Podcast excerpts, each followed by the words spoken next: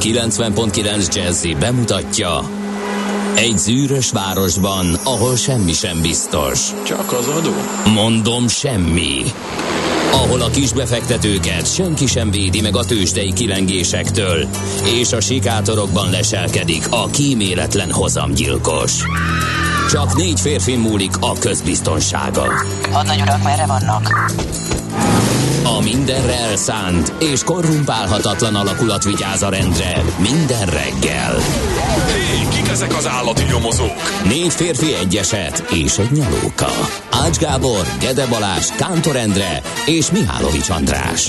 Az íróasztal mögül pedig Profit kapitány diktálja a tempót. Humor, emberi sorsok, közönséges bűnözők és pénz, pénz, pénz. Egy különleges ügyosztály. A Gazdasági Muppet Show minden hétköznap reggel a 90.9 Jazzin.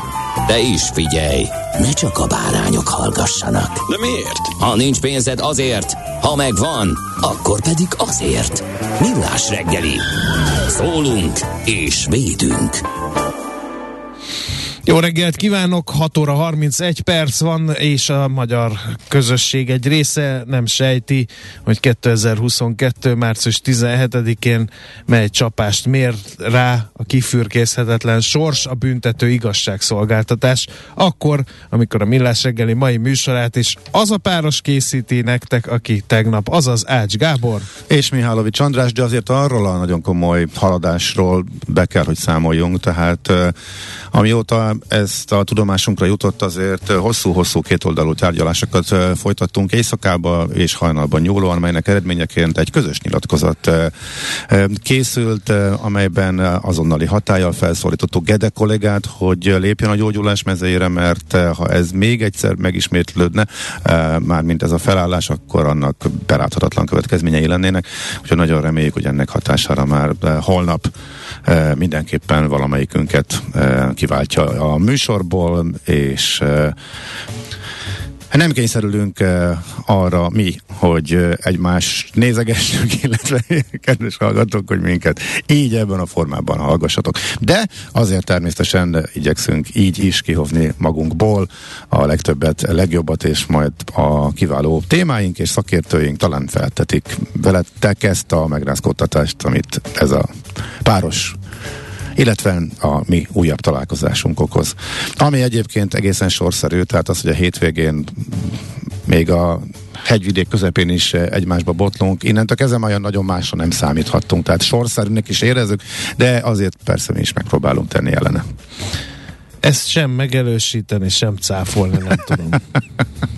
Na jó, de mielőtt megírjátok nekünk erről a véleményeteket, természetesen a fel sem volt igaz, tehát azért tegyük hozzá, mert vannak, akik mindig túlságosan komolyan veszik a mi évődéseinket itt reggel, úgyhogy 0 30 20 10 9 0 9 erre lehet keresetlen véleményt írni nekünk ma reggel is. Ez ugyanis az SMS, WhatsApp és Viber számunk. Micsoda napra ébredtünk, 2022. március 17-e van cséntek, azaz a hét utolsó, a rövid hét utolsó előtti munkanapja. Most az a rossz hír, hogy három nap alatt kell mindenkinek azt a mennyiségű GDP-t megtermelnie, amelyet erre egyébként öt nap állna rendelkezésére. Aki ezt nem teszi meg, az egy emberként felelős azért, hogy még mindig 30 évre vagyunk Ausztriától, és nem csak 29 és félre. Úgyhogy mindenki szálljon magában, Jaj, és már most vagy. töretlen jókedvel optimista és lendülettel vagy. és tenni akarással álljon a mai nap elé. A számok nem azt mutatják, tehát már inkább 31. A tehát számok ezért... hazudnak. A számok hazudnak. Jó. Igen. Vagy inkább már 32 felé megyünk. De se baj. No. Se baj, jó erről beszélni, hogy közeledünk. Isten éltesse a Gertrudokat és a Patrikokat. Egyébként meg nem árt, tudjuk, hogy óriási buli van Írországban, mert Szent Patrik napja van. Bizony. Évente tartott ünnep, az egyik védőszentjük Szent Patrik nemzeti ünnep, és a hagyomány szerint ezen a napon hunyt el Patrik és munkaszüneti nappal tisztelegnek az ő emléke előtt Észak-Írországban, Írországon, Montserratban, Új-Funlandon és Labrador kanadai tartományában Kanada többi részén, az Egyesült Királyságban, Ausztráliában, Új-Zélandon és az Egyesült Államokban is sok helyen megünneplik ugyan Szent Patrik napját, de nem hivatalos ünnepnap, ezért aztán tőzsdei kereskedés is van. Mindenki zöld, zöld színű sört iszik, zöld színű manósapkában van, és mindenki nagyon duhajkodik Szent Patrik napján. Aki belekeveredett már egy ilyen ünnepségbe, annak azt hiszem, hogy felejthetetlen marad, akár csak a Müncheni Oktoberfest. Ahhoz Igen, tudnám én régóta tervezem, hogy egyszer egy Szent Patrik napon Írországban legyek. Csak úgy, de semmi. Csak azzal a célral, hogy csak ott teng- tengni, lengni és nézni, hogy hogyan ünnepelnek, meg kicsit becsatlakozni egyébként. Igen. Majd, majd egyszer talán összejön. Na, uh, tehát a, a névnaposokat köszöntöttük, és a születésnaposokat is köztük apámat, aki ma ünnepli a születésnapját, és nem is tudtam, hogy Marton Endre kétszeres Kossuth Díjas magyar rendezővel, színigazgatóval egy napon született ő, meg Nat King Cole-lal, amerikai jazzénekessel, zongoristával, és a többi, és a többi. Marton Endre egyébként 1917 ben született március 17-én, Nat King Cole pedig 1919-ben. Aztán Vojtági Jászai Mari Díjas magyar színésznő érdemes művésznek is születésnapja van 1944. március 17-én született. Patrick Duffy, Bambi Díjas. Mi az a Bambi Díjas? Nem tudom. Bambi Díjas, Nem, nézte, amerikai nem, színész. nem néztem meg, pedig A akartam. Bambi díj a német Bild und Funk TV magazin által évenként kiosztott Ja. televíziós és média díj. 1948-ban alapították. Az első díjazottak Jean Marie és Rök Marika volt. Mhm. Állítólag Rök kislánya nevezte el az őzet ábrázoló díjat Ó, Bambinek. A, cím, a Félix Száltan mesekönyv címszereplője alapján itt ragadnám meg az alkalmat, hogy emlékeztessem a magyarok széles körét, hogy az őz nem a kicsi szarvas, hanem önálló faj. Eh, annak ellenére, hogy a Bambiból, a kis pöttyös őzikéből derék szarvas lesz a végére, de Soha, de soha nem fordult elő, hogy Mihálovics András ezt ne tette volna hozzá, hogyha akár szarvas, akár őz fo- szalad Így a műsorba. Igen. de ez az én misszióm, a küldetésem, az élet célom, hogy Magyarországon Ja, és nehogy a elharapózzék. Nordman fenyőt előhozd. A Az másik nem, annak most nincs de- szezonja. Jó, oké. Annak majd az év második felében kezdem el szépen fokozatosan felépíteni, hogy december, amikor az őrület a tetőfokára hág, akkor már mindenki tudja, hogy ez nem Norman, meg nem Normand, hanem Nordman a felfedezőjéről, és kaukázusi jegenyefenyő. De most csak kiosztad belőlem az állatot, látom. Tehát kár volt, igen. Na, 1951 Kurt Russell, amerikai színész is felsír édesanyja karjaiban. Hú, de imádtam a Kurt Russell féle uh, Tombstone, a halott város című western filmet, amely uh, Wyatt Earp életéről és munkásságáról szól. Uh-huh. Uh, úgyhogy aki nem látta, azt tekintse meg. Évek óta vadászom, és nem, én nem vagyok egy letöltés bajnok, ne tessék azt mondani, hogy tessék a kalózöbölből, vagy valahonnan letölteni, mert nem fogom direkte. Uh, aztán Gary Sinise, Emmy díjas amerikai színész és ünnepelő 1955-ös évjáratú. Képzeld el, hogy most nekem mindig avit majd eszembe, mert Mi? talán ezt meséltem, hogy A nem tudom, Tombstone, a halott város? e, nem, de Gary Sinise-ről a, tehát, hogy nem láttam, eh, nagyon, tehát sok-sok-sok évvel ezelőtt láttam a Forrest Gumpot, és e, sok- sok-sok évvel később, amikor a New Yorki helyszínelők bejött, akkor nem kötöttem össze a dolgot. Ellenben most, hogy véletlenül ment a tévébe, és óriási meglepetéssel nyugtáztam, hogy jaj, hát akkor innen lehetett annak idején ismerős, mert nem emlékeztem, hogy ő a másik úgymond főszereplő benne, és nagyon nagy ott játszik szerintem, tök jó volt nézni. Úgyhogy nekem Gary színészről mindig most ez, ez fog már majd eszembe jutni. Mhm. Na, szóval uh, még egy, de annál fontosabb szereplője van a mai születésnapi összeállításunknak, ő Vajda Attila, olimpiai bajnok, magyar kenus, 1983. március 17-én született. Na, most akkor milyen zeneszámot fogok küldeni Fateromnak születésnapja alkalmával, úgy se hallgat, sose hallgat a műsoromat, mondjuk meg tudom érteni, De de fáj ez neked, én úgy érzem. nem fáj. Ebben nőttem bele. Uh-huh. Jó. Uh, Azok után élvezem, azok után élvezem, hogy gyerekkorom jelentős részét úgy töltöttem, hogy bárkivel találkoztam Fejér megyébe. Á, te vagy a kis Mihálovics, és megjött az elégtétel, mert egyszer Fater bevitte az autóját valami szervizbe Székesfehérváron, és ott hagyta a forgalm, vagy a jogosítványt, meg forgalmi engedélyt bemutatta, hogy az övé, meg mit tudom én, és akkor azt mondja, a kutas, igen, Aha. és azt mondja a kutas, vagy azt mondja neki a szervizes ember, hogy maga annak a Mihálovicsnak az a rokona, aki a rádióban van, és itt helyére kerültek a dolgok. Úgyhogy én azóta békében. Ez nagyon jó. Na hát Na, szerintem... küldjük az öregemnek valami Szerintem. Szabó De Balázs. nehogy, de nagyon szépen kérlek, nehogy valami alternatívat, mert már ezt megkaptam közeli ismerőseimtől, Mi hogy az, próbáljak rád Mi hatni. az, hogy valami alternatív? Hát, hogy amikor te vagy, akkor mindig ilyen, ilyen ezoterikus, csoda elvarázsolt, begombázott, alternatív, elszúrt frizurás csávók nyünyörögnek a rádióba, és hogy nincs. hassak rád. Fogalmuk mert nincs. különben átkapcsolnak egy másik adóra, ahol, Ahol country ahol Balázs van, country ahol Balázs van, de nem a Gede. Na persze. Na, majd Na, kérdez- Fater, hadd örüljön. Fater. Hét- Isten éltesse. Hétköznapi című dal Szabó Balázs bandájától. Nem értettem sose azokat a, az embereket az életemben, akik ilyen kis fodros kis báránykaként, piros szalaggal a nyakukba ilyen ne, ne, ne, ne, ne, ne, jöttek velem szembe. Megrázván a pofonfát vékony jégre korcsolyázva, stb. stb. Ö, nagyon vicces üzeneteket kapunk ugyanis. Na, Az hát, em- hát csak a leg ö, emblematikusabbat megosztanám veled. Maci, azt hiszem apukát pont erre a nyünyölgésre vágyódott. Igen. Macinak online filmek pont megkeresőbe Tombstone, nem kell letölteni, 6 hét felugró reklámot kikapcsolni, és elindul online nézhető. Megvan a napembere. Hála Istennek, hogy én ezt mióta keresem ezt a filmet. Nagyon köszönöm. Egyébként Tombstone, ez egy, tök, ez egy tök népszerű dal, mert amikor volt, hogy a hallgatók kérhettek pár évvel ezelőtt, akkor ezt kérték a legtöbben egyébként, és hát nyilván nyügyörgésnek nevezni hülyeség, mivel, mivel ebben a nyügyörgés. Na mindegy, tehát én értem, hogy cukkolni akarnak. Egyébként olyan, hogy alternatív zene, olyan meg nincsen. Azt a tudatlan hülyék, akik nem fogják föl, és botfülek, azok találták ki arra, ami, amihez nem értenek, és nem tud a tudatukig eljutni szerintem. Ilyen kategória az nincsen.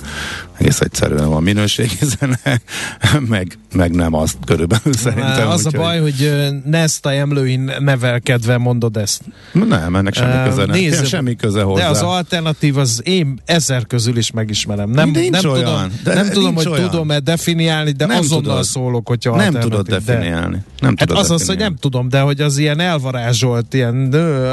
Tehát neked, amit ilyen nem... pszichedelikus. Hát az, az, Már, a pszichodelikus az, az már is, valami. az de hát- is, de még van egy csomó. Te- Neked van egy érzésed, hogy mi Na, lehet ízlésekről az. Hát ne erről, vitatkozzunk. erről, erről beszéltem, az én definíciómat Figyelj, erősíted. ne, nagyon szépen megkérlek, hogy vonulj vissza, mert én nem fogok, nem tehetem, nem fér bele az imidzsembe, és nem akarom Boginak azt a kis kedves üzenetét revidálni, ami így szól, de miért? Jók vagytok mindahányan, nekem mindig jól indul a reggelem veletek, függetlenül attól ki van a mikrofon mögött. Szép napot, jó munkát írja Bogi. Köszönjük. Mit Akkor ne, revidiálni? Hát köszönjük, hát tök jó. azért, mert ha most összeveszünk, akkor De Bogi nem, nem szeret veszünk össze, hogy vett? Ez nem összeveszés, hát ez, na, hát csak te mondtál valamit a zenékről, a hallgatók meg cukkolnak, amúgy egyébként meg nem én választottam, de örültem, hogy jött ez a dal egyébként, szóval Itt vannak az én embereim. jó. Itt van a 300, felzárkoznak a pajsfalomhoz. Jaj, Alternatív zene, nem- semmire kellő ócska lötyögés, amit soha nem jutna eszedbe szándékosan meghallgatni, csak a rádiókból ismered. Yeah!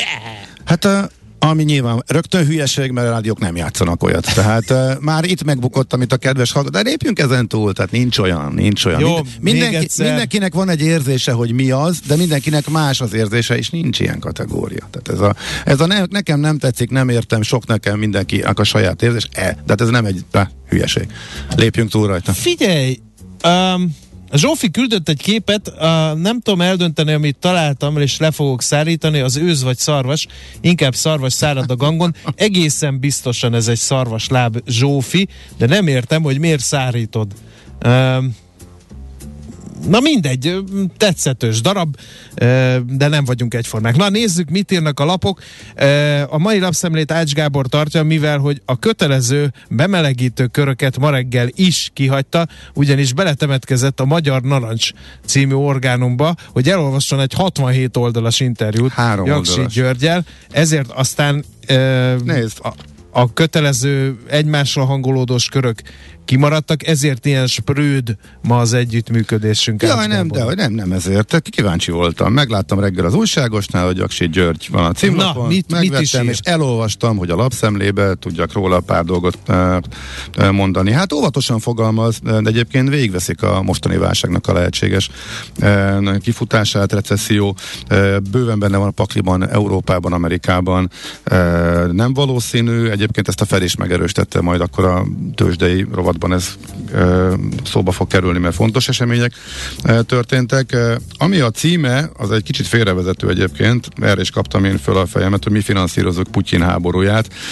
Ez van kiemelve a címlapon. Hát ez a mi, ez az Európai, Ez az Európai gáz, Unió, azok, akik gá- így van. Igen, tehát egy így a világon. Tehát egy, egy egy semmi mondásra, amit mindenki tud, e, sikerült egy jó, hát igen, ügyesen csináltak, engem is beúztak a e, csőbe. Jó, nem csak emiatt vettem meg, mert De ezt mindig, mondja ér- egyébként- mindig érdekel. de ezt persze, mondja Jaksi György? Persze, de hát Mhm. ezt sokan mondják, tehát igazából ez nem egy, ez, ez, ez, ez, sőt, hát ez nem, ez egy ténykérdés, hát ez tényleg ilyen egyszerű, tudjuk, hogy mennyi gáz vesz e, Európa, és tudjuk, hogy miért születtek meg, vagy miért tököl annyit a, a szankciókon, meg ugye Magyarország is e, miért ellenzi e, a saját érdekéből nyilván a, a energiahordozókra kivetendő szankciókat esetleg, tehát akik iszonyat függőségben vannak, azok máshogy viszonyulnak ehhez.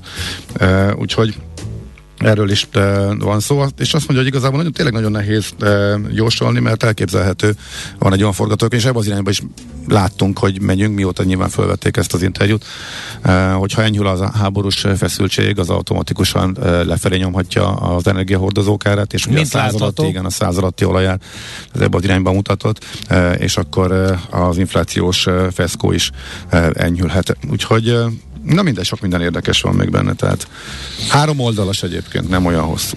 A, azt írja a világgazdaság a címlapján, hogy állami kézben az élelmiszermentés már egyeztet az Agrárminisztérium, az Élelmiszerlánc Biztonsági Hivatal, az Élelmiszermentő Központ és a kiskereskedelmi vállalkozásokat tömörítő szövetségek. Az áruházláncoknak az első hulladék csökkentési tervüket május végéig kell benyújtaniuk, amihez majd az élelmiszer mentő központ szakmai segítséget nyújt.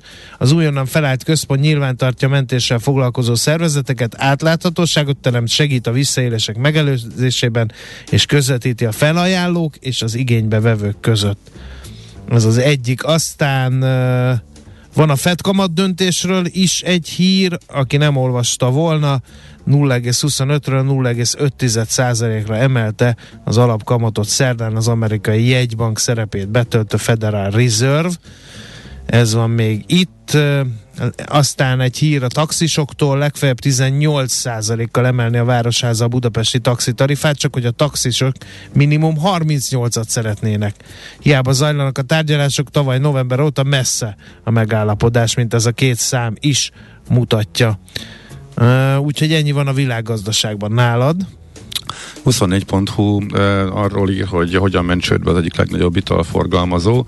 Ital a Magyarország Melyik? Kft-ről van szó. Csődbe ment? Uh, igen, igen, erről már, már volt szó a sajtóban. 350 millió forinttal tartozik borászatoknak, Ó, és a friss információ szerint a lapnak a szőlőt értékesítő kistermelőket sem fizette ki a vállalkozás. Több borászat, nem csak egy borászat beperelte már a céget, de többiek csak készülnek rá, de valószínűleg befogják. Uh, úgyhogy uh, a cég tulajdonosság 10 éven belül ez már a második becsőtölt ingatlan uh, forgalmazó cége, úgyhogy ennek a hátteréről a 24.hu-n lehet részletesen olvasni. Aztán népszava címlap, ö, folytatódik a tanár sztrájk, bár szerdán is fenyegették a tanárokat, tegnap ez sem állította meg őket, országszerte munkabeszüntetéssel tiltakoztak több iskolában is, rendkívüli szünetet is kellett elrendelni több helyütt. A fővárosban egyértelműen látszik az elégedetlenség, de Tatabányán is volt olyan iskola, ahol több mint 600 diák jár, de tegnap egyikük sem volt bent. A diákok is kiálltak a tanárokért, a budapesti Kossuth téren demok- demonstráltak a tanórák helyett. e, írja a népszava. Aztán e, ugyanez a lap e, cikkezik arról, hogy néhány heten belül a kiskutasok alkotmánybíróságon indíthatnak pereket a magyar állam ellen a 480 forintos üzemanyag árkorlát őket a tönk szélére sodró szabályai miatt. Legalábbis erre utal a népszava szerint, hogy az érdekképviseletük a Független Benzinkutak Szövetsége tegnapi ülésén a tagság élénk érdeklődése mellett a témáról tartott beszámolat az ilyen típusú eljárásokban gyakorlott ügyvéd a nyomásukra nemrég 480 forintban meghúzott nagykereskedelmi árkolat miatt ugyanakkor a piac 30%-át ellátó importőrök is kivonultak, a MOL finomítójának logisztikája pedig csak lassan birkozik meg a rászakadó többlet igényel, írja a népszava. Hát figyelj, most már azért nagyobb a nyugalom a kutakon, jártamban, keltemben, direkt figyelem ezeket, és és hát nem nincs az az őrület, ami a múlt hét végén volt. Te mit látsz, Gábor? Semmit nem láttam. Semmit, én, én, jó, én hát nem. múlt héten se láttam, vagy nem voltam olyan helyen, ahol annyit láttam, hogy kicsit többen vannak néhány helyen, de itt, itt Pesten, illetve ezen a részen, ugye beszólt a műsorban is, hogy a tranzit útvonalak környéke volt, eh, ahol látványosan nagyobb volt a forgalom, és uh, nehéz volt benzinhez jutni. Itt, amerre én közlekedtem, nem volt ilyen. Uh-huh.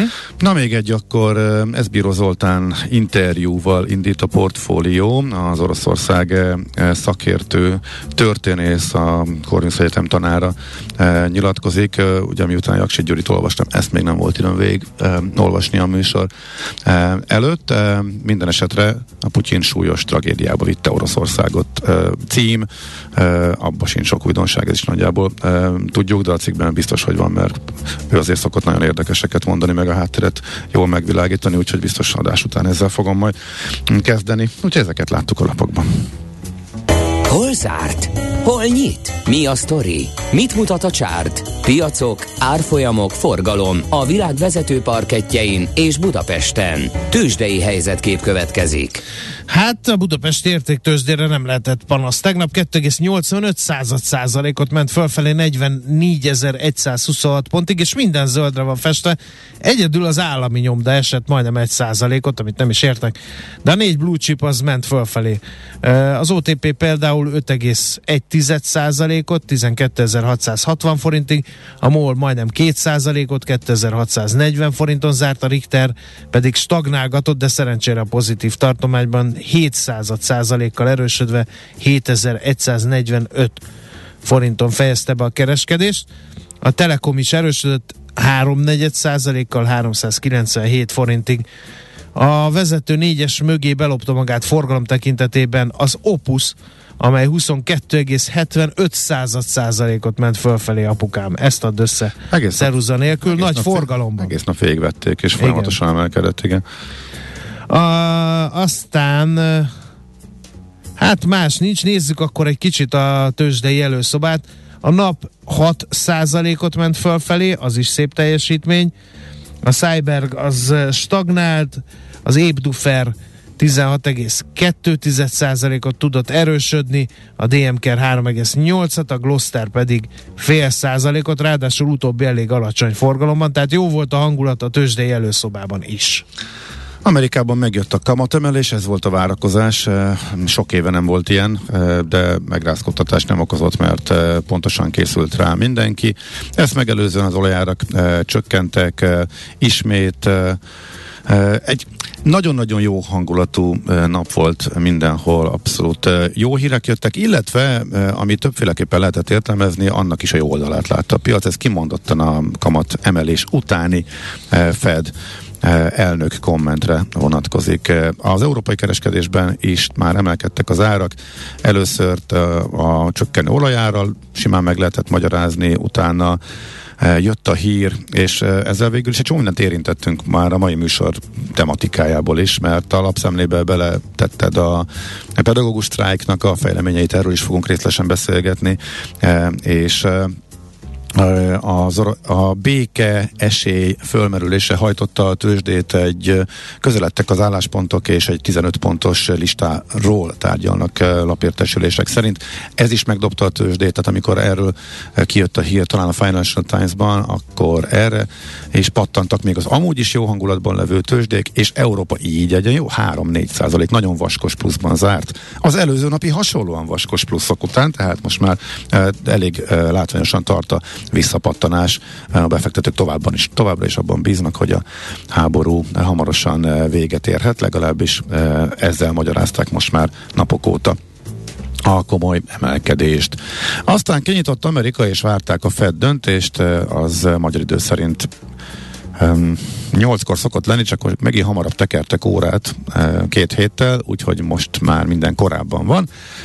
Hosszabb az átfedés a kereskedési időben, és nem este tízkor, hanem este tízkor, este 9-kor szár az amerikai tőzsde magyar idő szerint, így már este 7-kor megjött tegnap a kamat döntés, ami azért volt érdekes, mert eh, a kezdeti komoly pluszokat egy pillanat alatt lényegében visszaadták a tőzsdék, tehát az első reakció a kamat emelésre, a várakozásoknak megfelelő 25 bázispontos kamat emelés, ez egy jókora beöntés volt.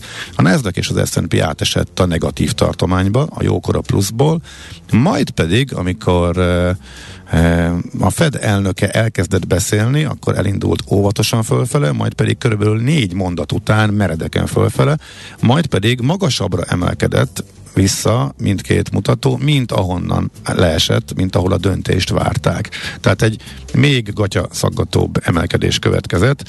E, igazából a, a, úgy tűnt, hogy a vártnál több kamatemelést kamatemelést tervez a Fed, erre estek be, ugye ez volt még a kommentbe, de utána Jerome Powell arról beszélt, hogy mindezt jól viseli az amerikai gazdaság, messze nincsen recessziós e, veszély, e, úgyhogy nyugodtan lehet emelgetni a kamatokat, e, egészségesen fejlődik a gazdaság, ez pedig nagyon tetszett a piacnak, vagy legalábbis ki tudja, mert elég sok mindenről beszélt, de ezt emelték ki elsősorban a szakértők, hogy talán ez volt az, amire megnyomták a vételgombot a befektetők, és ebből lett egy irgalmatlan emelkedés a végére. Napi csúcsig meg sem álltak a tőzsdék, ott zártak nagyon magasan, tehát itt is az előző napi bőven 3% fölötti nezdek emelkedésre jött még egy 4%-os emelkedés, úgyhogy nagyon kemény visszapattanás következett az elmúlt hetek visszaesését, a háború, által, a háború által kiváltott e, visszaesését, illetve az inflációs félelmeknek a, az erősödését követő zakó után. 3,7% a Nasdaq, S&P 2,3, a Dow Jones pedig másfél százalék, és ezzel az idei veszteségüket most már jelentősen mérték, mérsékelték a, az amerikai indexek.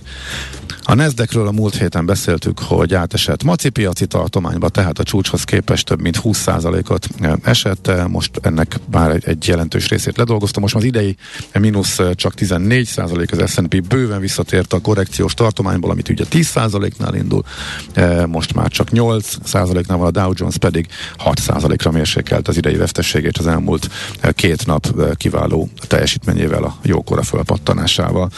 Úgyhogy ezzel most sok minden visszajött, mostantól igen, igen nehéz azon gondolkodni, hogy vagy kitalálni, hogy merre e, tovább, mert azért az inflációs félelmek fönn vannak, e, továbbra is magasak.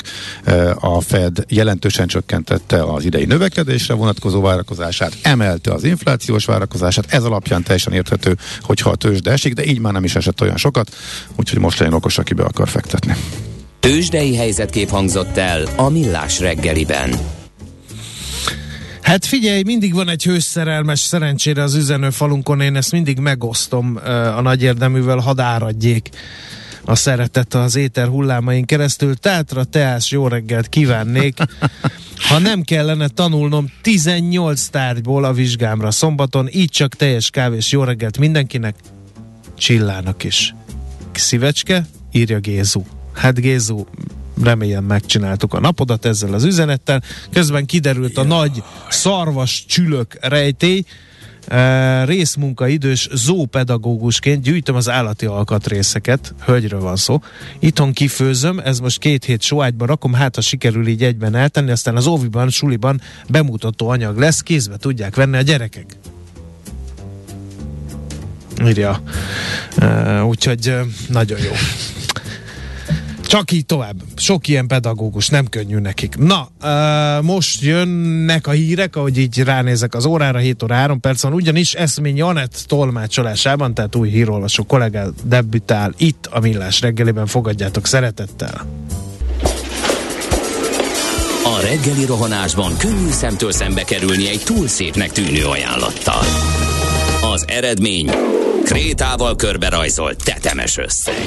A tethelyen a gazdasági helyszínelők, a ravasz, az agy és két füles csésze és fejvállalakzat. A lehetetlen küldetés megfejteni a Fibonacci kódot. A jutalom egy bögre rossz kávé és egy olyan hozamgörbe, amilyet még Alonso Mózli sem látott. Millás reggeli, a 90.9 Jazzy Rádió gazdasági mapetsója. Vigyázat! Van rá engedélyünk! A műsor főtámogatója a Schiller Flotta KFT. Schiller Flotta and Rent a Car, a mobilitási megoldások szakértője, a Schiller Autó családtagja. Autók szeretettel.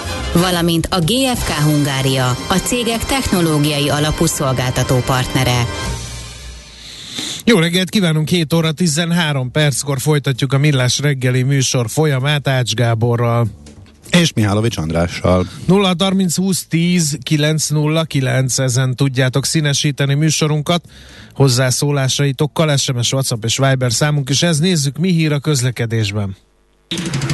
Budapest legfrissebb közlekedési hírei, itt a 90.9 jazz El a hallgató írja azt, hogy az őrsvezér tere felől megyek az országos vérellátóba a Karolina útra, a Baros téren. A szokásos dzsumbúj mindenkinek türelmet kívánok, majd később hozzátette, a keletitől az Asztóriáig is gyakorlatilag áll a forgalom. Aztán Csülkös Tóni írja, hogy a Szavoya Parknál a hatos úton befelé sebességméréssel találkozhatnak az arra haladók illetve én még a kis információs gepemből azt ol, csöpögtettem ki, hogy baleset történt az Asztóriánál. Valószínűleg ez a dugóka igen, egyébként. Ezt akartam kérdezni, igen. A Kossuth Lajos utcában az Erzsébet híd felé egy sávon lehet csak haladni. Uh-huh. Oké, okay, erről még vannak plusz információitok, akkor azt küldjetek mindenképp. Budapest, Budapest, te csodás! Hírek, információk, érdekességek, események Budapestről és környékéről. Először egy pillanatra térek vissza a hírekben is elhangzott, hogy uh, rengeteg uh, önkéntes, uh, illetve civilek, illetve szervezetek segítik a nyugati, illetve a keleti pályadvar érkező, Ukrajnából érkező menekülteket. Közeli hozzátartozom ott töltött egy fél napot, és segítkezett, és azt mesélte, hogy valóban egyrészt igen, rengeteg emberi történetet látnak, tényleg nagyon szívszorító látni rengeteg embert, akik el kellett, hogy hagyják a szülőföldjüket, és most Figyelj, valahol keresnek. a legdurvább sztorit az egyik ismerősöm írta ki, egy háromszor menekült háború elől. Aha. Egy informatikus, nem olvastad? Nem, ezt nem. Pedig közös ismerősünk írta ki, bár te nem vagy nem, egy... Nem, vagy, nem olvasok Nem vagy egy Facebook. A következő történt, kisrácként Kuwaitból uh-huh. elmenekült, mert jött Saddam Hussein. Aha. Aztán Szíriába telepedett le, informatikusként ö, dolgozott, aztán ugye Most jött a szíriai Ukrajna. polgárháború, Aha. elment Ukrajnába, megismerkedett egy lányjal, uh-huh. feleségül vette, családot alapítottak, majd jött az ukrán háború. És most gyerekekkel és, együtt. És gyerekekkel együtt uh-huh. most Magyarországon ö, akar hát ide, ide, ideiglenesen letelepedni a srác a családjával, mert hogy amint lehet vissza szeretnének menni. Uh-huh. Annak a lánynak a történetről olvastam, aki ellenzéki volt úgymond Oroszországban, és ezért uh, ment el, és uh, Ukrajnában élt, és uh, Kiev igazából semmit nem csinált, uh, de Kievben ellenségként tekintettek rá, ahogy kitört a háború, csak azért, mert orosz, és onnan is mennie kellett. Pedig, na hát pedig semmi. Viszont csak ugye visszatérve az előző mondathoz, az viszont uh, szívmelengető, és uh, nagyon jó ezt hallani, meglátni, hogy mennyien mennek ki, és azokon kívül, akik ott segítkeznek, folyamatosan érkeznek a, az emberek, akik hoznak dolgokat, nem is, még akik nem is tudják, hogy mit kell, de volt, aki például valószínűleg órákon keresztül gyártott szendvicseket, mert uh, egy hatalmas mennyiségű uh, előre gyártott és három nyelvre feliratozott szendvics adaggal érkezett, hogy azt szét tudják uh, osztani. Meg mondjuk annak a, a, az ukrán nőnek is a a, a, a mosolya, illetve a csillogó szeme az így nyilván beivódik, aki megérkezik, eh, és ott segítenek neki. Másnapra már sikerült repjeit foglalnia, utazik tovább, eh, szerencsére neki is vannak rokonai, tud kihez menni valahol nyugaton, és amikor azt mondják neki, hogy kiderül, hogy holnap megy, csak egy nappal később megy a gépe, és ő arra számított, hogy a reptéren kell csöveznie, hogy még arra is van lehetőség, illetve annyi felajánlás van, hogy egy másik helyen még akár szállást is intéznek neki, ahol a két kisgyerekével aludni tud egy napot, mielőtt, mielőtt továbbáll, és rengeteg-rengeteg segítő van le a kalappal mindenki előtt, és tök jó, hogy ilyen emberek vannak a környezetünkben. Na mindegy, erről csak ennyit. Uh, Na nem meregjünk. Nézzük meg a Budapest rovatot, mit szólnál hozzá. Hát ez a Budapest Mi rovat. lesz az NOPQ-ba? Hát azt majd uh, kitalálod te. Én? Te, te vagy a nagy fogyasztó. Miután a két NOPQ szerkesztő kiesett, az egyik szabadságon, a másik ágynak esett, innentől kezdve szerintem fogyasztás alatt pont Figyelj, el, mert hogy ne haragudjál, ne, ne, ne, ne, ne, ne. Nem, én már letettem valamit az asztalra, tegnap a bográcsos vanília puding receptjét ismertettem, elég, most te jössz. Meg a bokorba dobott drosdás bogrács receptjét ismertetted, és fejbe mentél. Nagyon helyesen írták a hallgatók, hogy helybe mentél valahova ezzel a történettel. Igen, úgyhogy Hát most akkor légy szíves, nagy... valami tojásrántottát, vagy valamit dobjál már össze verbális. Nem tudok én olyat fizikailag Akkor hívjál nagyon, fel valakit, aki tud. A, mit az eredmény az eléggé Nem gyászos. mindent nekem kelljen megcsinálni. Elég gyászos voltak az én tojásrántottaimnak az eredménye is, őszintén szóval. Na, de akkor Na, Budapest, Budapest rovat, az már volt a szignál, vagy most ha. ez csak így ráúszunk? Nem, nem, nem figyeltem. Ez, ez a Budapest rovatban vagyunk benne, úgyhogy ja. nyugodtan elmondhatod azt, hogy mennyien hát, bicikliznek. Én nem akarom azt elmondani, mert én nem vagyok közöttük, tehát nem lenne hiteles, hogyha én erről beszélgetnék. Elég sok hírt mondasz, amihez semmi közöd, és még hiteles hitelesnek de nem, magad. én nagyon... Ez, ez, szóval nem, a bringások szokták mondani, kerékpáros klub rendszeresen közéteszi, de most a BKK is örömmel közétette, hogy hú, de jól még a téli időszakban is mennyire szépen nőtt a bringásoknak a, e, száma. E, ez a tavalyi e, nagy emelkedés után most is 91 ezer áthaladást mértek a négy mérőhelyszínen, ezek az automaták föl vannak szerelve, tehát a februári adatokról van szó, ez 3%-os emelkedés tavalyi februárhoz képest, és ugye 40 a koronavírus előtti időszakhoz képest ugye a korona hozta a nagy e, emelkedést. Ugye az egyik e, nyilván egy kis e, bubi promó az belefér, mint hogy ilyenkor mindig lenni szokott ezekbe a, a közleményekbe, a bubi is népszerű, e, stb. stb. Még egy dolog gyorsan, mert mindjárt hívjuk Feledi Botondot, hogy megkérdezzük, hogy ez a békesély, ez komoly-e, vagy csak mindenki taktikázik, de akkor még egy hír. Most ugye fölmerült, hogy a budapesti Budapest által hirtelen bevállalt uh, vizes VB-re most jöhetnek a, az orosz versenyzők, vagy, vagy, vagy nem, vagy ezzel mi a helyzet, és uh, Bekeményítettek a helvétek. Uh, igen, de ugye ez nem magyar, tehát aki elsőre csak a címre rápillant, hogy bolykottal fenyegetik a budapesti vizes világbajnokságot, ez is kicsit félrevezető, hogy félreérthető lehet, tehát nem Magyarországot akarja akarják bolykottal sújtani, illetve nem Magyarország bármi nemű esetleges tevékenysége vagy nem tevékenysége miatt, tiltakoznak, hanem óriási vita van arról, hogy a Nemzeti Úszószövetség az oroszokat, az orosz versenyzőket eh, kitiltsa, vagy ne tiltsa ki, büntesséke azokat a versenyzőket, akiknek a többsége valószínűleg egyáltalán nem tett arról, hogy az ország a háborúzik. Hát erről beszéltetek, mert beszerkeztettem erről, a témát Kálnoki Kis Attilával ugye múlt hét pénteken, hogy eh, most akkor mi a jó?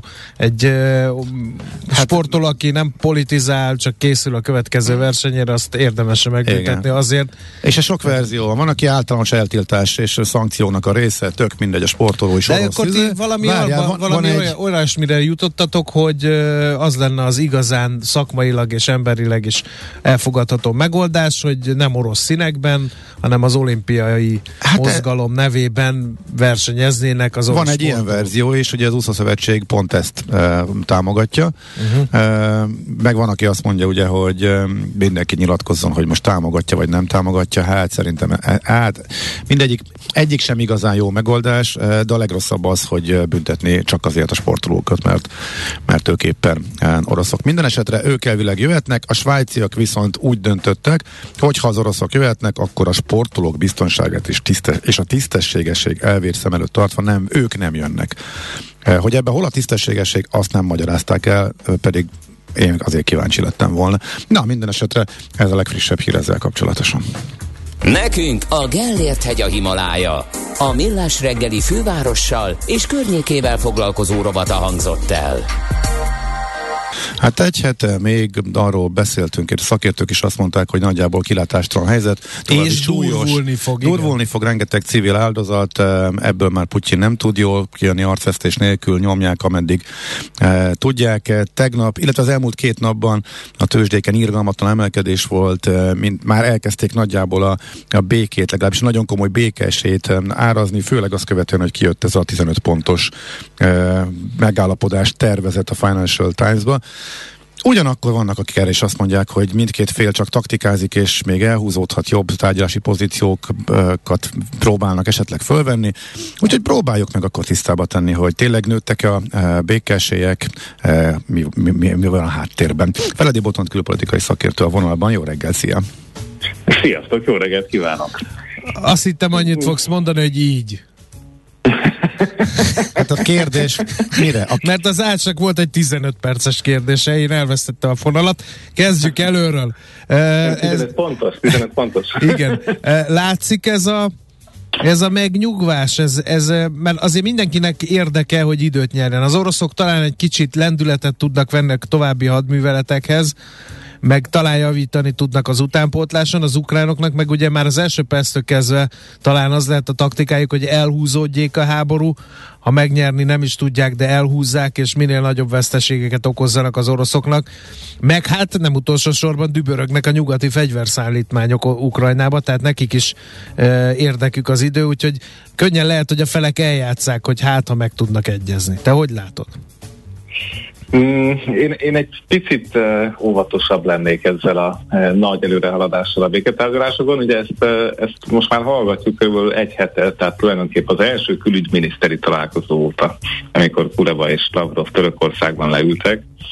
Azóta tényleg folyamatosan megy a egyébként hozzáteszem online történő egyeztetés.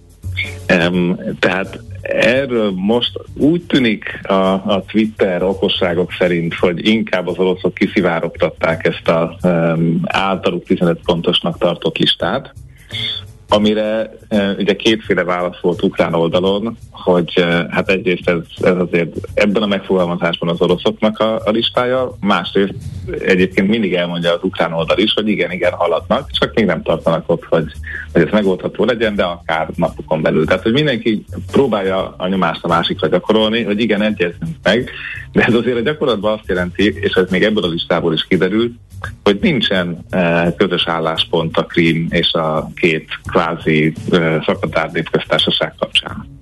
Hát um, akkor meg miről beszélhetnének? Tehát én, én sem látom azt, hogy, hogy mi az, ami az ukránoknak megfelel. Nyilván az ukránok nem szeretnék, a feldarabolnák az országukat. Hát bocsánat, azért, azért jó nagy változás van ahhoz képest, ami a háború elején volt. Tehát az oroszoknak a három követelése eh, tekintetében az ukránok már most eh, sokkal eh, megengedőbbek és puhábbak, eh, és eh, mondjuk az ukránok is elengedtek a, az ő kemény álláspontjukból néhány dolgot, tehát azért van változás, nem? Így van, tehát hogy a többi pont, a maradék 13, ha úgy tetszik, eh, azokban biztos, hogy van közeledés. Ez ugye a kvázi a semlegesség kérdése, tehát Igen. hogy ez, ez, ezt hogyan lehet lefordítani a gyakorlatba, és akkor itt ugye dobálózunk különböző modellek neveivel, a finn, az osztrák, meg egyebek az ukránok azt mondják, hogy egy ukrán semlegességet szeretnének. Tehát, hogy ez, ez mit fog jelenteni, és milyen nagyhatalmi garanciák vannak, aminek következménye, hogy akkor egyébként hadsereget egyáltalán tarthat az ország, és ha igen, akkor mennyire kicsit. E, tehát ezekről valóban folynak a beszélgetések, ahogy úgy tűnik, hogy a, a Zelenszky kabinet megbuktatása az tényleg hát nem ebben a listában van, nyilván nem is lehet ebben benne, mert, mert tárgyalnak. Tehát ez, ez, ez lekerült, és akkor még itt van mindenféle egyéb kérdés, hogy egyáltalán ezek a, ez a nagyhatalmi garancia ez mit jelent. hiszen ezek a felek most közvetlenül nincsenek bevonva, hogy mit gondol a NATO, vagy, vagy az Egyesült Államok és Németország arról, hogy kíván-e garanciát adni, de az biztos, hogy a NATO tagságról készek az ukránok lemondani. Tehát eddig, eddig ellátunk, és és ez valóban február 24-én még nem, nem volt kimondva. Az oroszok pedig van, hajlandóak, van hajlandóak tárgyalni azzal a Zelenszkijel, akinek az elmozdítása a fő cél volt, illetve a nácitlanítás Dumából is visszavettek. Már mint nyugat felé az otthoni kommunikáció az nyilván egy külön dolog, hogy azt, hogy adagolják otthon, de hogy a tárgyalásokon már ez, er, er, ebből visszavettek. De közben egyébként folynak a hadműveletek, nem? Tehát nincs fegyvernyugvás. És mindenki folynak Igen. a hadműveletek, egész pontosan a, a várostromok zajlanak, vagy városostromok, ostromgyűrűknek a hermetikus lezárása zajlik. Tehát ugye, ahogy Kievben úgy, úgy más helyeken is azt látjuk, hogy a gyalogság egyébként nem halad, vagy nem is akar annyira haladni, hanem tényleg a, a, az ágyúzás zajlik. Most ugye reggelre e, úgy tűnik, hogy egy 1200 főnek e, menedékül szolgáló Mariupoli színházat is sikerült elkezdeni dőlniük, tehát a, a civil pszichológiai hadviselés töretlenül zajlik az orosz oldalon. Tehát szerintem ők minden egyes nap ezzel még további nyomást akarnak gyakorolni a Zelenszky féle delegációra, hogy, hogy ez, ez így fog menni tovább, egyrészt, másrészt azért ennek az egésznek az az üzenet orosz oldalon, hogy, eh, hogy gyerekek itt ne is gondolkozzatok abban, hogy urban warfare, tehát hogy városi hadviselésben majd át lehet állni, mert akkor, akkor azt mi is kegyetlenül fogjuk kezelni. Tehát van, van egy nagyon erős üzenet orosz oldalról, hogy, eh, hogy milyen jövőképet nem akarnak. Eh, hát igen, igen, mert a, a második világháború óta vívott konfliktus helyzetekben mindenki megtapasztalta, hogy a városi harcban mit sem ér a technológiai fölény, eredmény, és az aztán mind a két félnek nagyon komoly veszteségekkel jár. Ez pedig van, gondolom egyik fél sem szeretné. Um, hát ezzel fenyegethet a, az ukrán fél, és ugye itt, uh, itt ezt, ezt úgy hívjuk, ez a strategic resolve, aminek um, biztos van egy szép magyar fordítása, de ez gyakorlatban azt jelenti, hogy ki tudja elhitetni a másikkal, hogy ő kész egyébként megtenni azt, amit mond. Mert nem biztos, hogy meg akarja tenni, csak el tudjuk e hinni, hogy kész. És ugye Putyin elképesztő ügyességgel adagolta be a nukleáris fenyegetést. Ami, ami, ami a nyugati oldalon egy úgynevezett eszkalációs félelemhez vezetett, tehát hogy már inkább egy gombostit sejtünk le, csak nehogy, nehogy Putyin jaj, jaj e, még egyet fenyegessen minket az atombombával. Ez egyébként lekerült napi rendről? Mert azóta nem, nem. nagyon hallani Putyintól sem.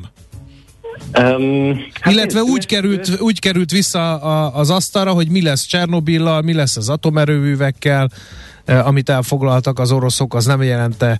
Eh, hát a Putyin esetében hülyeség a piszkos atombombát mondani, de valami ilyesmitől talán tartott a nyugat. Ugye a piszkos atombomba az, ami nem fegyver, hanem sugárzóanyagnak a felhasználása. Sugárzóanyag széterítése, így van. Um, hát nézd, azért egy, azokat az atomerőműveket egyébként bármilyen módon úgy tönkretenni, az óriási kockázatot a rossz lakosság számára is, tehát hogyha ott a szél egyszer csak megfordul, akkor azért uh, előbb ér el Moszkvába, mint Hamburgba az a, az a uh, atompor. De ez egy másik történet, szerintem nem, nem annyira emiatt, hanem az ukrán áramellátás több mint 50%-át adják az atomerőművek. Hát az, az meg katonai szempontból érthető, hogy a ellenfelemnek a infrastruktúráját megbénítom. Igen. Tehát a, Igen, ebben a szempontból az orosz lépés tökre értető. Viszont mi van a kibertérben, azt hogy látod? Mert mi is beszéltünk nagyon sokat, hogy és azóta belopta magát a mainstream magyar médiába is ez az információ, hogy azért a kibertérben nem kimélik ennyire egymást a felek, mint amennyire... Így van, így van, és, és ez szerintem egy gyönyörű példája annak, hogy mitől lesz 21. századi konfliktus, mert miközben ezek a nagyvasak tényleg kiválasztott nagyvárosokat effektíve éheztetnek, tehát hogy, hogy Maripolban mi lehet, azt el sem merjük gondolni, és, és gyakorlatilag tényleg már a, a két folyócskának a vizét fogják forralni a következő napokban, amíg az oroszok azt vagy nem mérgezik meg, vagy, vagy nem zárják el.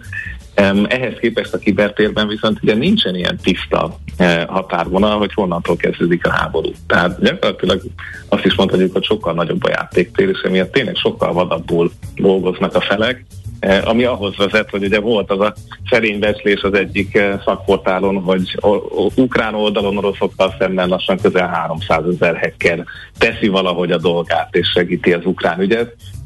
Itt olyanok is, akik korábban azért nem biztos, hogy, hogy csak politikai okokból tették, hanem pénzügyi okokból. És tudod, mi a megdöbbentő számomra ebben a hírben? Az, hogy ugye mikor mi még beszéltünk, és nyoma sem volt az orosz-ukrán háborúnak, hanem beszéltünk itt a kiberhadviselésről és hacker csapatokról, akkor álmélkodva néztük, hogy az oroszoknak, meg a kínaiaknak, meg az észak-koreaiaknak hány fős hacker csapatuk van, és hogy ezzel szemben Magyarországnak, meg a fejlett nyugati országoknak hát a határba sincs. Hát most uh, helyre billentek kisi az erőviszonyok, sőt.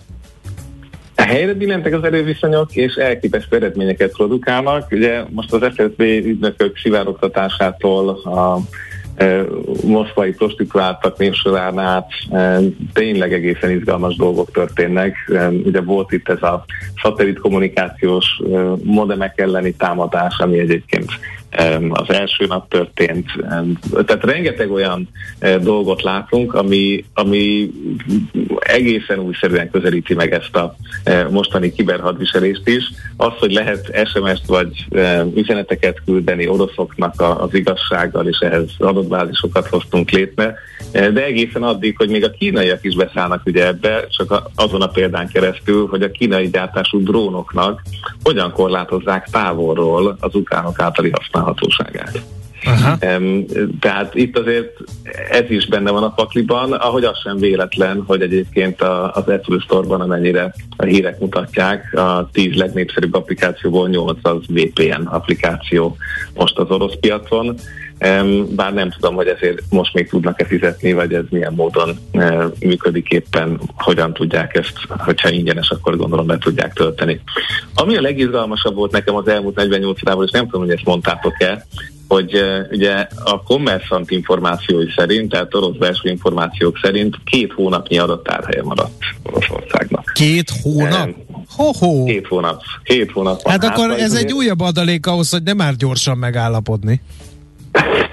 Hát egyrészt ugye ezt ők maguk töltik föl az elképesztően inkluzív um, biztonsági kamerarendszereikkel, amiket elkezdett használni az orosz rendvédelem, tehát ez, ez a saját, saját adatbázisuk is.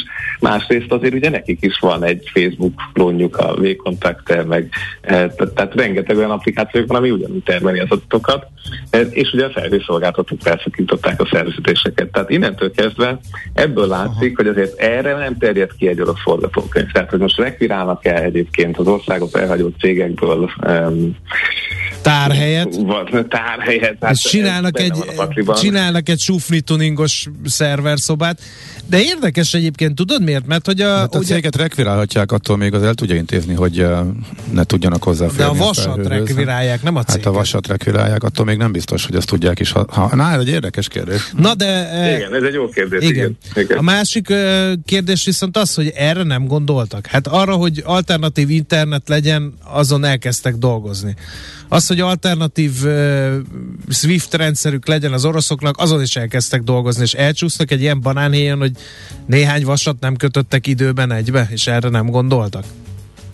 Hát ebből látszik, hogy a, a nyugati szankcióknak a másodlagos hatásai, tehát az, hogy kapitalista okokból is e, cégek ezek miatt a szankciók miatt e, abba hagyják a működést, mert effektív az oroszok nem tudnak fizetni a szolgáltatásért, valószínűleg ez a forgatókönyv nem lesz részletesen kidolgozva. Uh-huh. És valljuk be, hogy azért ebben biztos, hogy van egy generációs meg világnézetbeli mm, korlát is, tehát az, hogy ezek a jó 50, 50 éves eh, pluszos tábornokok gondolják végig a forgatókönyveket, vagy mennyire hagyják, hogy egyébként a, a, a fiatalok is végezzék a munkát és belefoljanak. Ugye az egész történetnek most már egy egyre erősebb olvasata van, hogy mennyire erős lehetett ez a politikai eh, bias és a, a, az egész információszűrés mennyire volt torz Igen. a különböző szinteken. Hát figyelj, akkor a legnagyobb jövőt megjósoló film a, a Drágán ad az életet Bruce Willis-szel, mert kell, kell Bruce Willis kemény ökle meg revolvere, de kell mellé egy 20 éves uh, hacker, aki uh, súlyosbítja azt, amit Bruce Willis nem tud egyébként. Zárójel bezárva. No most mindezt, amit eddig megbeszéltünk, egy kérdés a végére, hogy, hogy te hiszel a gyors békében? Az hát előjelek alapján? Amit az imént beszéltünk, az is arra utal, hogy az Igen. oroszoknak is érdekük azért, hogy ez viszonylag hamar véget érjen.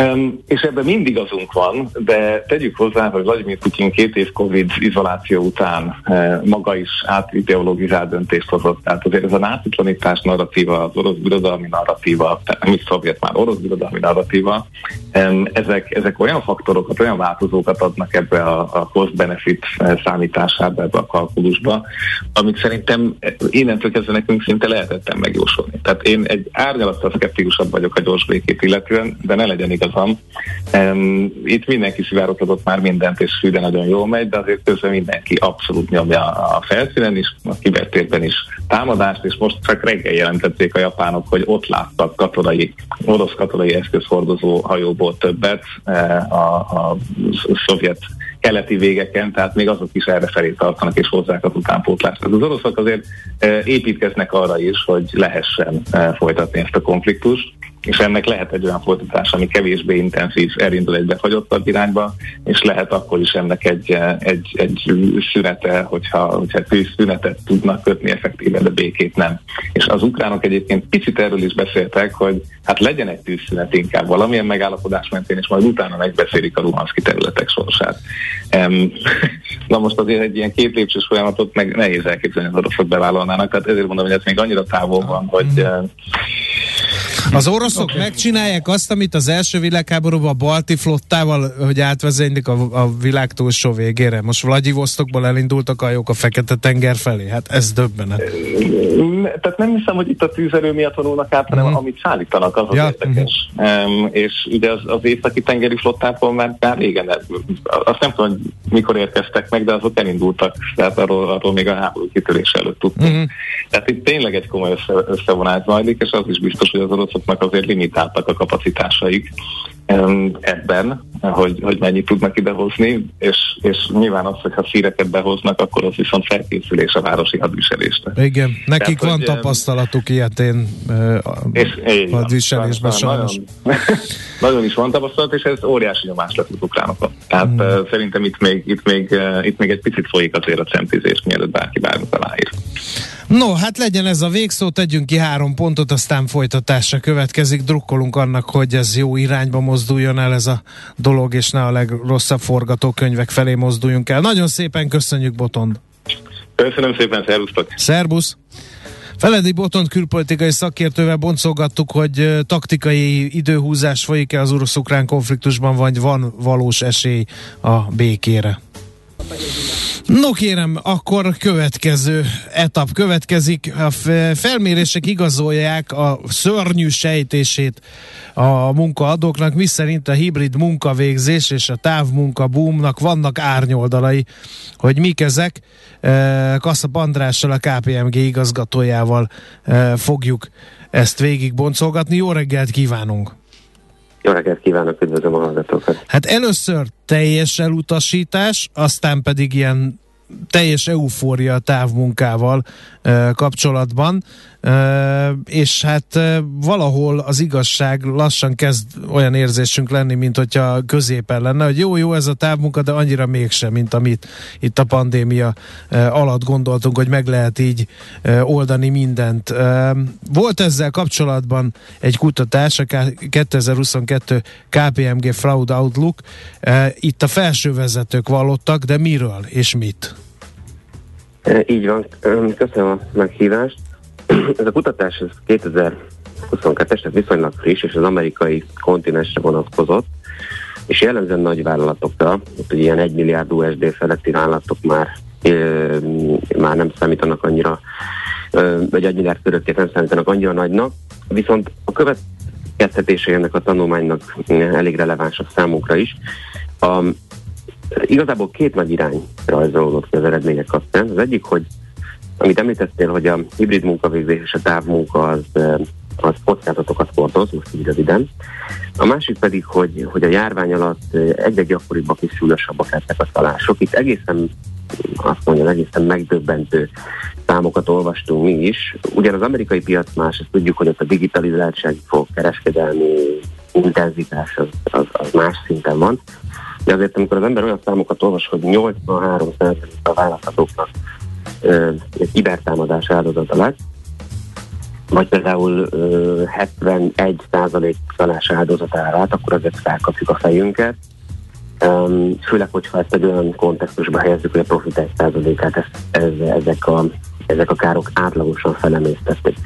És a, ugye a home office és az otthoni munkavégzés ez, ez abszolút ö, ö, központi ö, oka ugye részben következménye, részben viszont oka is ennek, hogy, hogy, hogy a digitalizáció megerősödött, az, hogy otthon ülünk, otthon dolgozunk, um, otthonról végezzük a feladatainkat, ez munkaügyi, morál, egészségügyi oldalról egy nagyon pozitív dolog, ezt, ezt el kell ismerni, viszont a másik oldalon rengeteg kockázatot hordoz.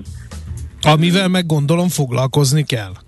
Amivel meg foglalkozni kell pontosan, mert, mert talán mindannyian érezzük, akik otthonról dolgozunk, és sokan vagyunk így, hogy ezek, ezek kulturális hatása a vállalatra megmutatkozik, mások a személyes kapcsolatok, más, hogy viszonyulunk a céghez, más a, a cég iránti elkötelezettség szintje, más, hogy más a visszatartó erő, ha már a csalásoknál vagyunk, és egész egyszerűen van egy fizikai oldala is, hogy nehezebb egyrésztről ellenőrizni a munkavállalókat, nem látjuk, hogy pontosan mit csinál, másrészt pedig nehezebb a távoli kapcsolattal, most egy fizikai kapcsolatról beszélek, internet, vállalati hálózatokhoz való hozzáférés, nehezebb kontrollálni ezeket a folyamatokat, csökken az éberség, és kevesebb tréninget tart a vállalat. Úgyhogy ezek összessége okozza ezt a jelenséget, amit itt ez a tanulmány kihozott. No, de egy csomó kérdést is felvet. Kisebb cégeket is kipécéznek a kiberbűnözők, megérintenek ezek a csalások, vagy nagyobb cégeket? Belsős kollégák csinálják ezeket a csúnya dolgokat, vagy külső támadásra kell felkészülni? Ezeket kérdezték ebben a felmérésben? Igen, volt erre vonatkozó kérdés, bár említem, hogy inkább nagyobb vállalatok voltak, uh-huh. és, és ők szerepeltek a felmérésbe, de egyébként a, a, a, az ottani nagyvállalatok, hogyha úgy fogalmazok, választói alapján úgy tűnik, hogy a nagyobb és a legnagyobb vállalatokra csapnak le a, a, a, a, ezek a bűnözők. Értelemszerűen ott a legnagyobb a haszon lehetősége, de az egy nagy tanulság, hogy a kisvállalatoknak sem szabad félváról venni ezt a problémát, hiszen ott is vannak olyan adatok, ügyféladatokra gondolok, érzékeny szerződéses adatokra, jelszavakra, bármilyen, ami értékes a cégnek, és hogyha ezeket elvesztik, mondjuk egy szerverről eltűnnek az adatok, egy backup szerverről is, akkor az egy cégnek könnyen a végét jelentheti. A, az, hogy meg belsős vagy külsős elkövetőkről beszélünk, ez egy, ez egy, ez egy nagyon klasszikus épít, hogy ez jellemzően külsősök követik el, valóban mondjuk körülbelül a harmadát szervezett bűnözői körök követik el, azonban nagyon magas a, a, a, a belsős munkáknak az aránya, szabad ezt így fogalmazni. Tehát a vállalat középvezetői felsővezetői kb. 25-30 százalékát adják ezeknek az eseteknek, ami nagyon nagy szám, hiszen rájuk gyanakodnánk legutoljára, hogyha egy cégvezetői lennénk. Uh-huh. Mit lehet ezzel tenni? Uh, meg egyáltalán kinek? mert kiberbiztonsági probléma van, jogi probléma van, HR probléma van, itt így első blikre ezeket vélem felfedezni, akkor össze kell ülni a HR-esnek az IT-sel és a, a, a compliance csoport fejével?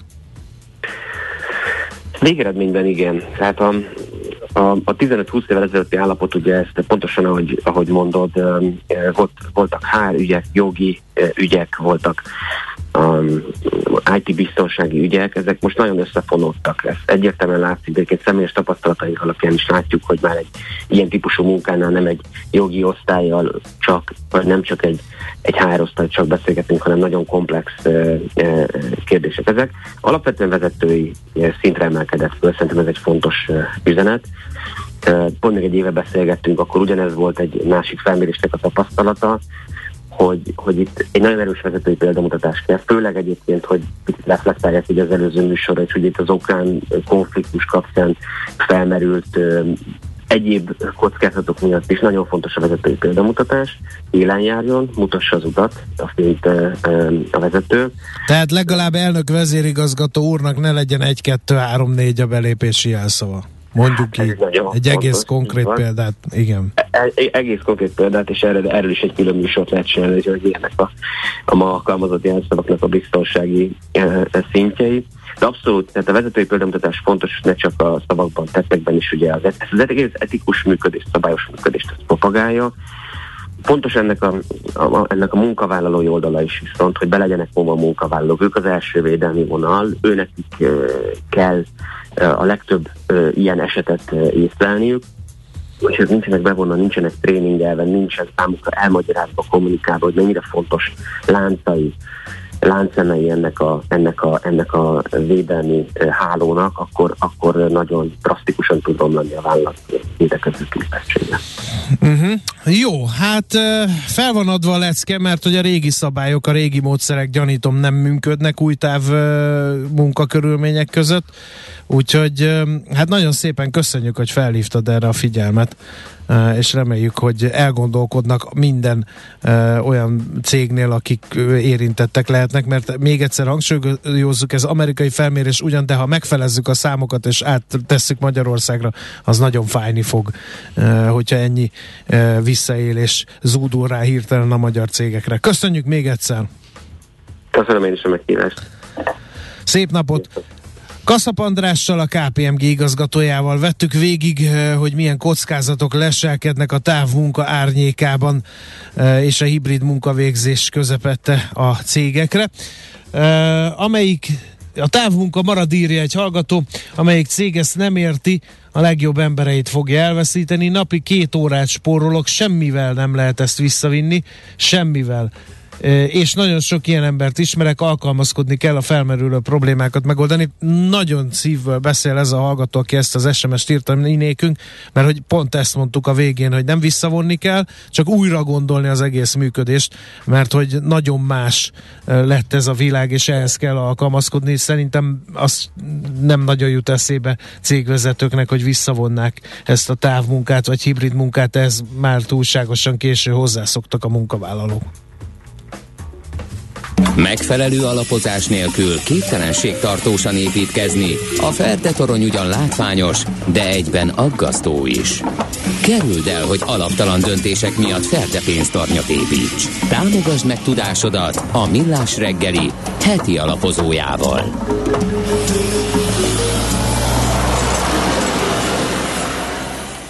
És itt van velünk Tunkli Dani, az Akkord alapkezelő ZRT befektetés igazgatója. Jó reggel, szia! Sziasztok, köszöntöm a hallgatókat. Na hát, hogy élted meg e, ezt az irgalmatlan nagy e, szakadást, ami az elmúlt hetekben volt, de sőt, de most viszont meg már az elképesztő visszapattanásról is e, beszélhetünk. Ez azért kevesen számoltak, ugye? Igen, al- alapvetően mondhatnám, hogy rengeteg alvással és nyugodt körülmények között, de, de sajnos ez nem igaz feltétlenül. Viszont, viszont nagyon komoly párhuzamot lehet vonni a mostani válság és a Covid által okozott két évvel ezelőtti válsággal, ami legalábbis a tőzsdei szempontokból, uh-huh. és nagyon sok tanulság van, amit tudtunk hasznosítani, úgyhogy igazándiból ezt mi például sokkal jobban éltük meg, mint, mint a, a Covid-nak a, a leesését. Nyilván nem összehasonlítható a két katasztrófa, mert, mert, azért én úgy gondolom, hogy ez az utóbbi helyzet az egy kicsit súlyosabb, de, de tőzsdei szempontból tényleg ezeket a tanulságokat fel lehet használni, és, és lehet rá építkezni a jövőben is. Na, hát mik a hasonlóságok? Mert ugye azt már tudjuk, hogy a Covid-nál elképesztő ijegység volt, és egy hatalmas nagy zónás, amiből már azt megelőzően, hogy tudtuk volna, hogy a vírus mire futhat ki, meg mekkora károkat okoz. Az irgalmatlan jegybanki pénz pénzbeöntés miatt lényegében nagyon drasztikusan visszapattantak az árak. Most csak annyit tudunk, hogy a háború miatt, illetve a háború által tovább növelt inflációs félelmek miatt a szakadás megvolt, most meg békeremények és talán enyhülő inflációs félelmek miatt jövünk vissza, de most nincs nagyon egy banki segítség, ez meg más. Szóval mi az, ami szerinted nagyon hasonló kettőben? Ebben teljesen igazad van, tehát a, a globál makro helyzet, a fundamentális kép azért, azért némileg változik, főleg ezzel, amit említettél, hogy nincs ez a végtelen pénzmennyiség, amit a piacok öntenek, sőt igazándiból egy szigorító fedet láthattunk tegnap is. Uh, viszont ami nagyon hasonló, az, az a befektetők pszichológiája. Aha. Tehát, hogy ez a viselkedési közgazdaságtan 1.0-ás képzés a közgázon, ez, ez most nagyon jól előjön, hogy, hogy, hogy tényleg ahogyan az emberek pánikban reagálnak, amikor az oroszokat ugyebár levágták, mindenféle rendszer, amikor szankciók bejöttek, akkor, akkor egy olyan likvidál likvidálás hullám uh, csapott be, ami, ami mindent érintett. Tehát nem volt olyan eszköz, ahova igazánból menekülni lett, és csak azok az alapok, vagy azok a befektetők tudtak, tudták átvészelni ezt az időszakot, akik mondjuk tudtak gyorsan zárni, tudtak short pozíciót vállalni, vagy egyáltalán kevesebb kockázattal mentek bele ebbe a helyzetbe. Nyilván ezt ugye, a... ugye csak egy, ez volt az a pillanat, ahol a forint megprintelte a 400-at, tehát ugye ez volt az, amikor meg az OTP Igen. bőven 10 alatt és százezeres tételekbe, milliós tételekbe adták kényszerből valószínűleg. Uh-huh. Pontosan, teljesen igazad van, sőt igazából akkor kiegészítve, hogy a magyar befektetőknek egy kis, kis uh, segítséget is adott ilyen szempontból a forint, mert hogy amit a külföldi részvénypozíciókon el, elszenvedtek veszteséget, azt azért a forint gyengülése tudta na, nagyjából kompenzálni, de, de, de az, az volt látható, hogy mondjuk egy ilyen 60-40-es klasszikus portfólió, amit össze szoktak tenni a nagy befektetési bankokba, az, az 10 éve 12 éve nem, nem produkált ilyen veszteséget egy hónap alatt, úgyhogy, ez mindenképpen egy, egy nagyon érdekes időszak volt, és, és nem nagyon volt hova menekülni. Tehát szerintem az volt nehéz mentálisan a legtöbb befektetőnek kezelni, hogy, hogy nincs olyan eszköz, ahova át tudnak operálni, hogy mondjuk a value átmennek a növekedési papírokba, vagy valami, nem, nem, nem volt hova bújni, aki pozícióban volt, az kegyetlen pofonokat kapott a, a tőzsdétől. És, és, és ugye itt az a legveszélyesebb, hogy, hogy az emberek ezzel a mindsettel mennek bele napról napra, hogyha arra kell, hogy éppen hogyan és miként bombáznak, akkor nagyon nehéz optimistaként állni a dolgokhoz, és ebből jött az, hogy már tényleg egy, mikor azt hiszem másfél hete volt az, hogy már, már tényleg mindenki az atomháborúról beszélt, már különböző gyógyszereket néztek a patikába, sőt egyébként Budapesten itt voltak olyan patikák, ahol ki is fogytak ezekből, hogy jó tablettel kifogyott, igen. Így van. És, és, és ezek azok a pontok, amikor ilyen nagyon jó belépési pontokat lehet kapni a tőzsdén, amikor már ennyire nagy a pánik, mert általában a, átbillennek szélsőséges értékben a befektetők. Tehát a háború kirobbanás, hogy nagyon kevesen mondták azt, hogy ez, ez, ez tényleg éles tud lenni, hogy ez, ez, tényleg uh, az oroszok más pályzban vannak, ahogyan keleti Márton filmjében hallhattuk régen, de, de most, most, most meg átbillentünk oda, hogy már mindenki világ végéről beszélt, és, és ez, ez, ez adhatott és adott is a tőket egy jó felpasztanást. Uh-huh, igen, hát a felpattanás ebből az iszonyat túladottságból ez e, várható volt, e, viszont e, azért közben, és ez látszik a Fednek a tegnapi beszámolójából is, azért, hogyha megnézzük, hogy mondjuk egy hónappal ezelőtthöz képest mi változott, hát az inflációs vállalkozások megnőttek, a növekedés vállalkozások meg lejöttek. Tehát ez viszont nem indokolná azt, hogy az eredeti szintjükre visszamenjenek a tőzsdék, tehát egy további áremelkedés azért már innentől kezdve bizonytalanabb, nem? A Covid-nál ez nem így volt, tehát ott is nagy bizonytalanság válság volt, de lőtt ki a rakétaként az égbe e, a piac.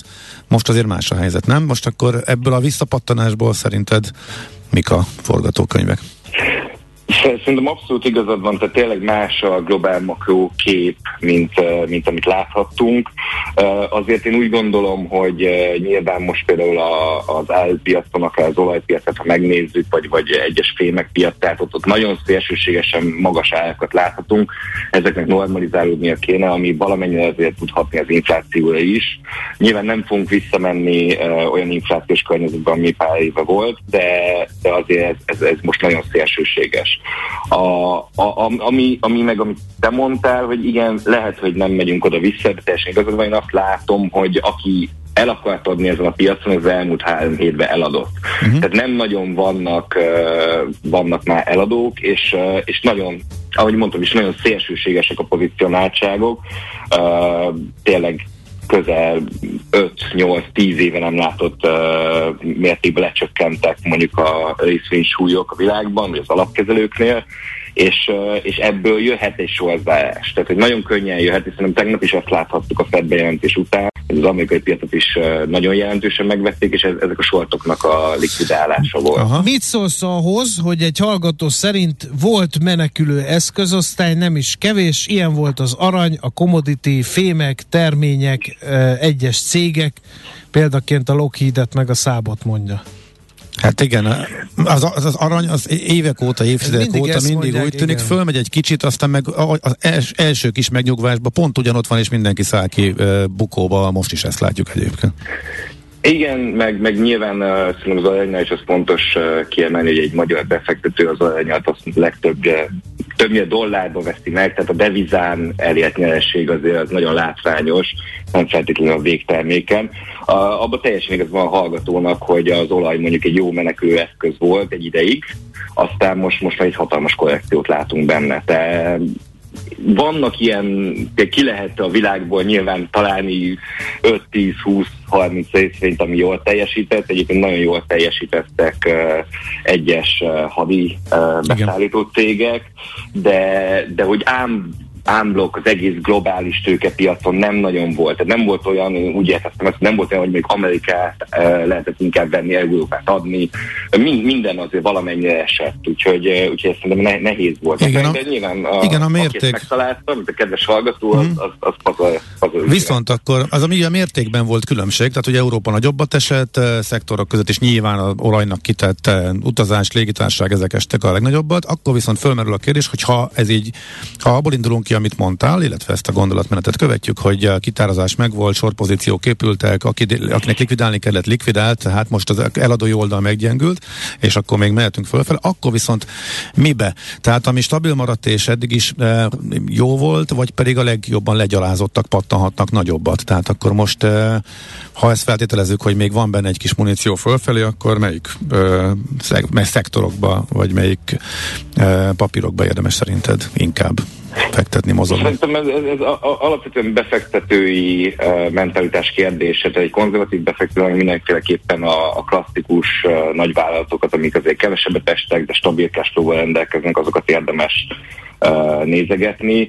Nyilván az ilyen kicsit adani függő embereknek, mint mondjuk én, ott, ott azért azt, azt érdemes nézni, hogy mondjuk az európai indexek azok 2005 óta nem voltak ilyen uh, túladottak. Nem volt ennyi állomány, ami kiment, mint az elmúlt másfél-két hétben közel 20 milliárd dollár kiment ezekből a, az alapokból.